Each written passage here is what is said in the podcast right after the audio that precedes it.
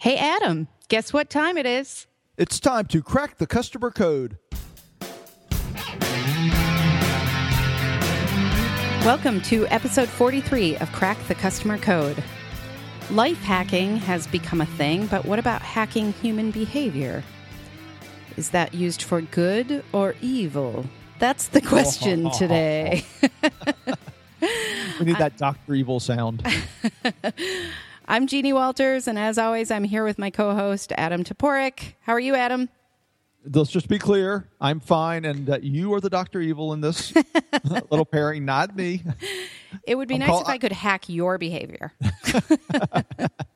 I think you try. I think I try too, but with very poor results. you need better incentives. yeah. well, before we dive in, why don't we have a word from our sponsor? We all know that customer experience is hot, but are you taking advantage of its huge potential to make your services business more prominent and profitable? Join Service Strategies for an informative customer experience workshop in San Diego on October 27th. You'll learn how to create customer success while generating profitable revenue for your services business. The workshop is part of the Service Industry Summit event, which brings together leaders from companies like Cisco, Dell, and others to discuss the challenges of a changing service landscape. Visit servicestrategies.com. That is servicestrategies.com to learn more. And if you're trying to reach business leaders or CX professionals, our podcast reaches this specialized group twice a week. Go to crackthecustomercode.com slash sponsor for full details. So, Adam, wahahahaha. Do you think that it's okay for companies or organizations to try to hack customer behavior for their own benefit? That's an interesting question. I think the own benefit, I would say yes, but it really comes down to what they're hacking and to what end. Right. Right? Okay, because we do this all the time. I mean, this has been around for years. Now it's called hacking. Before it was called, you know, the science of influence. Yep. And you, you look at Robert Cialdini's famous book, Influence. Some of the work Kevin Hogan's done on this stuff. You know, we've been doing this forever. We know now that you know if we have too many options, you won't mm-hmm. buy any. Right. Or and if you do buy some, you'll be less happy with the thing. So we give you three options, and we price the second one to be the most attractive. I mean, there's so much of this we've been doing for so many years, but the real question is, are they using it for good or evil, and how and who determines that? Because you know, look at some of the stuff that happened during the financial crisis. Mm. You know, there's so many things we do as humans that, you know, are against our own self interest, but we do it because our behavior is easily influenced. Right, right. Well, and I think that if you look at customer experience overall and designing customer experience, a lot of times this has been a challenge basically for those who design store layouts. If they want people to line up at the cash register, they have to give them certain cues and help them figure that out to line up at the cash register. It sounds so simple, but if you don't have certain techniques in place, then people are going to, you know, crowd around things like we've talked about this before the baggage carousel at the airport. Like, we do not behave like rational human beings when we are all, you know, jammed up against it and you can't even reach for your bag. And if you're short like me, it's really, it's terrible. I might as well just like wait until right, the mass of humanity. Don't play innocent. I've been to the airport with you. I've seen you throw a few elbows. Come on now. Never, never. But you know, in some airports, they actually put tape around on the floor, like in a bigger circle, to indicate where people should stand.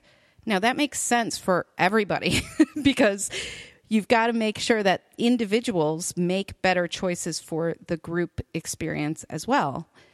But some of these things, like pricing and uh, you know, we've talked about how some of the design around technology, even, it's not necessarily for the customer's benefit. If they're putting in pop up messages about selling you software into their software program, that can be really disruptive to the customer, could be really good for the business. So they're trying to get you, you've got to X out of something, you've got to take an action before you actually can use their product. Um, so, Right, and that that's where it gets interesting. I mean, I think there, there's always a trade off with these kinds of things. And Mm-hmm. in the case of the pop up, you know, in that case, maybe it's free software, and maybe that's the price you pay for using that free software. But maybe it's not also. Right. And that's where it gets question. You know, I mentioned the financial crisis. So you look at human behavior. Well, if you give somebody an equity line that they really can't afford, you know, and your commission, you don't have to worry about the debt because that's covered by somebody else. You just get the commission. Mm-hmm. You know, that's using human behavior because everyone's going to say yes. Right. They're not going to go, oh, you know, Mr. Banker, I'm not qualified. Right. I, I won't. T- I won't take the free money you're giving me. Right. well, it's not free money, but it seems like free money, right? and so that's where it's been. You know, something like that is where it can be used against people into a way that's really to their detriment. So it's it's a it's a real balancing act. You know, if you use some of these things, we we talk about this in customer service. You know, when you're framing, just the idea of framing a question uses these same principles. You know, I can say, well, the earliest I can get that to you is Friday. Or I can say, oh well, good news, I can have it to you by Friday. Yep. It's Yep. literally the same thing. Yep. Okay, I am giving you the same information, but how I present it is based on how you're going to respond to those words.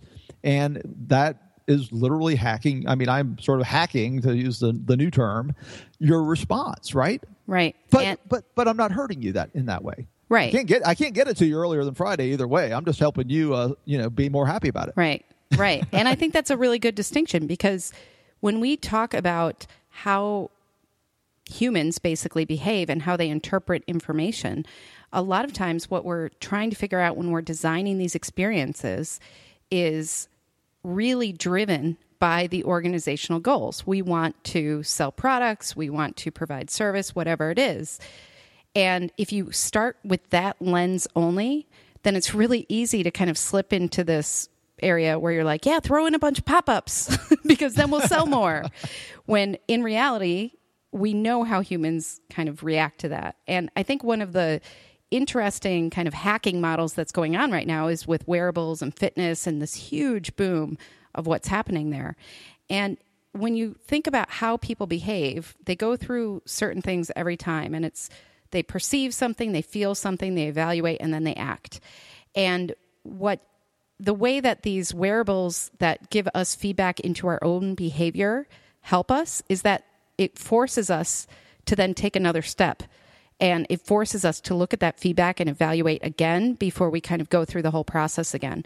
So some of this is really valuable, but that's because I get to choose that as a consumer. If we're being told that we have to behave a certain way or do a certain thing based on the organizational needs, then we react negatively to that. So you have to, to your point, frame it in the right way as well. Right. And what's interesting is that is helping people hack themselves. Yeah. right? I mean, and Yeah. people are getting into that. People are starting to learn. And I, I know you're on my mailing list. You know, I do these Monday motivations, and I, I swear, like every seventh or eighth one is about how to hack your own mind in some way, shape, or form. Yeah. Because we're learning so much about how the human mind works now, Mm-hmm. and we're basically learning, of course, that you know. We've talked about this before. We're essentially irrational, and we need to know how to manage our own irrationality. We need to know how to set up environments, set up technology to help us Mm-hmm. not, you know, have our lizard brain react to right react to everything around us. Well, and some- so, oh, go ahead. I was just going to say some product design is really focused on this right now. And so you see things like those software programs for writing that you pay so that it can block everything. it basically, so you can't get distracted by Facebook or whatever. And there are even things like there's a desk lamp that's that this really cool designer made where you have to put your cell phone, your smartphone into the base of it in order for the desk lamp to work. And the idea is that if it's in there, you're not going to be distracted by it and the light will work and you're motivated then to use it in a certain way. And That's one brilliant. I like that. I know, I like that too. I like that too. And I one of my favorite examples is the Intervator in Germany. oh, you is- told me about that thing. Come on. Um, yeah, they basically created an elevator where they they studied people and realize that most people will take the stairs if it's only one flight up. But if it's more than one flight up, we're likely to use the elevator. So they created an elevator where you can choose if you're going to the fifth floor, you can press the fourth floor button and it shows where to walk up the steps. So it's kind of they're they're trying to help people make those better decisions and they're trying to help people realize that you know this is better for us. We know that in our rational side but our lizard brain wants to take the elevator. So how can we outsmart our lizard brain? Well, we have to because we are biologically, evolutionarily adapted to look for the easiest way to do everything, to conserve our energy and to Right. basically sit on the couch. So, which is why you know, it's really easy when you have unlimited calories and unlimited uh, Netflix. yeah it's, it's a bad combination, right? Yeah. well And, and, you know, and, that, and that's why social media and the internet is so problematic for so many people because it is literally addictive. Mm-hmm. Okay, and there's a book called uh, I can't say the guy's last name Nir Eyal. Uh, it's called Hooked. And and the first example in his book is it's like Instagram or Pinterest or one of those things. It just basically shows how you are. It is just feeding your brain with constant reinforcement that you continue to crave, and you just keep coming back for more. yeah Uh, yeah. So they, they need a lamp for that. I mean, I like the lamp idea. What I think I'd like is a, a little thing where you put your cell phone and it's like one of those old timey like sledgehammer things from the fair. That's what I need for my phone. nice nice uh, tom brady maybe has that but that might oh, oh yeah sorry You're from Chicago. I, I think you had know. dog in that hunt. Well, I think the question to ask when you're designing these experiences is really like, what are you trying to achieve for your organization and what are you trying to achieve for the customer and what's really best for everybody. And it sounds so simplistic when you put it into that question but as you know once you start asking those questions all sorts of you know differing um, goals come about and then you've got to design around that as well. And i think that technology overall is making this more complicated. It's we love convenience as people and that's a driver of happiness and satisfaction. So how can we offer convenience but at the same time help people make good choices overall for the overall experience of everyone just like lining up at the cash register. If we didn't have lines chaos would ensue. And we know that. But if we're the only one there we're going to walk right up. We we want to serve ourselves. So how do you weigh all of these options? And i think that there are certain industries that really have to think through this. I mean think about home design and how they're creating things that are a little different for how we live today and education how do we help kids actually stay focused on what they're supposed to be doing instead of all the myriad distractions that are out there Buy them a lamp. buy them a lamp it's that simple I just solved it. Thank you. i think you did yeah, I mean it's a it's an interesting question because the sort of you know well this yeah this is like a political question, but on, on the customer service level, the greater good of the group versus the individual because at some point you start denigrating each individual's experience and that's not good either particularly when your goal is to provide a great individualized customized as much as possible experience for each mm-hmm. individual. Right. so you know and it, and it all depends. I mean it, there are certain industries where you accept things even though they are unpleasant because they are related to safety or regulation. And i think uh, we can all relate to the many things we don't like to do that involve flying. Right but right. that we all comply with. Yep. Like let me sit on the plane. I don't want to sit out here. Well no.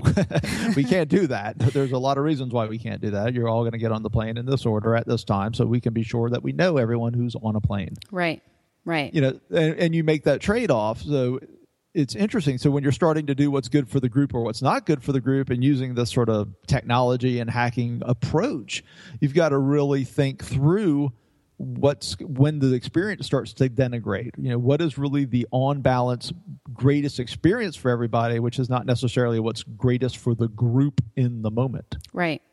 And as always, this sounds so simple with hacking like, oh, yeah, we can just hack products and make customers behave differently. But it's pretty darn complex. So I'm curious what people will be doing in the future and what our listeners will do, how they're going to be hacking products and services. And we certainly want to hear from them. So please let us know how are you hacking things? Give us a shout out at thecustomercode at gmail.com or 470 223 code. And if you ever see an SOS message in the show notes, that means I have been hacked by Jeannie. Please call all the proper authorities. And if you've done that, then you're on crackthecustomercode.com, which is where we have our shows and show notes. And also, we would be remiss if we did not mention our sponsor, Service Strategies. Thank you for supporting this podcast. And make sure to check out Service Strategies' informative customer experience workshop in San Diego on October 27th. Go to servicestrategies.com for more details. And please subscribe on iTunes or Stitcher so you'll never miss an episode. We'd love your comments in a review, and we also love seeing you share our podcast with your friends, neighbors, mail carriers, social networks, you name it. Share the love. and if you can't just share it, honestly, hack them. It's okay. We've, we have taught you how you have the technology.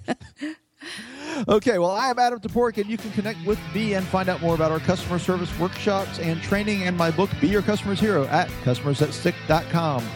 And I'm Jeannie Walters. Read my blog, sign up for customer experience webinars, and connect with me at 360connext.com. Until next time, take care of yourself and take care of your customers.